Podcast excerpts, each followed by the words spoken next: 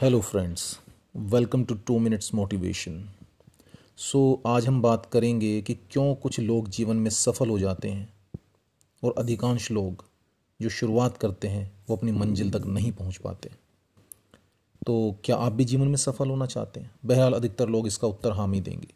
लेकिन क्यों ऐसा होता है कि केवल कुछ ही लोग अपने मकसद में कामयाब हो पाते हैं? क्यों ऐसा होता है कि केवल कुछ ही लोग उन ऊंचाइयों को छू पाते हैं जिनकी अधिकतर लोग केवल कल्पना ही कर सकते हैं।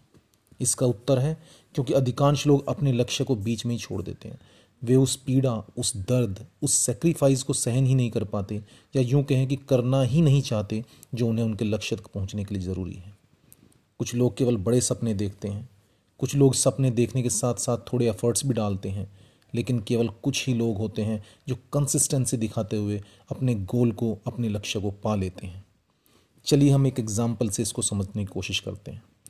अगर आपको 100 मील का सफ़र तय करना है और 40 मील चलकर सफ़र की थकान या रास्ते की परेशानियों को देखकर आप थक हार कर बैठ जाते हैं और वापस चलने का निर्णय करते हैं तो भी वापस पहुँचने के लिए आपको 40 मील तो चलना ही पड़ेगा। आपकी मंजिल आपसे केवल 60 मील दूर है। अगर आप अपनी जर्नी पूरी करते हैं तो आप जो टोटल डिस्टेंस चलेंगे that will be hundred miles सौ मील होगा। और अगर आप बीच में ही रास्ते से वापस आ जाते हैं तो भी आपको 80 मील तो चलना ही होगा। केवल 20 मील का वो एक्स्ट्रा एफर्ट आपको विजेता बना देगा।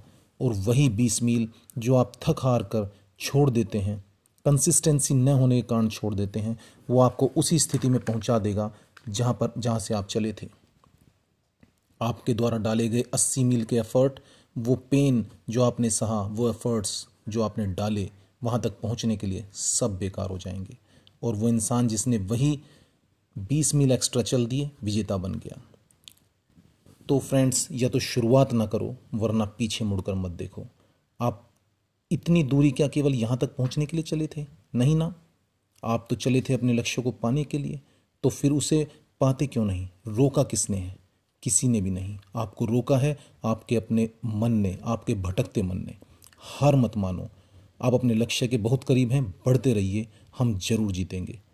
अब के लिए बस केवल इतना ही तो फिर मिलते हैं जल्दी ही। Thank you so much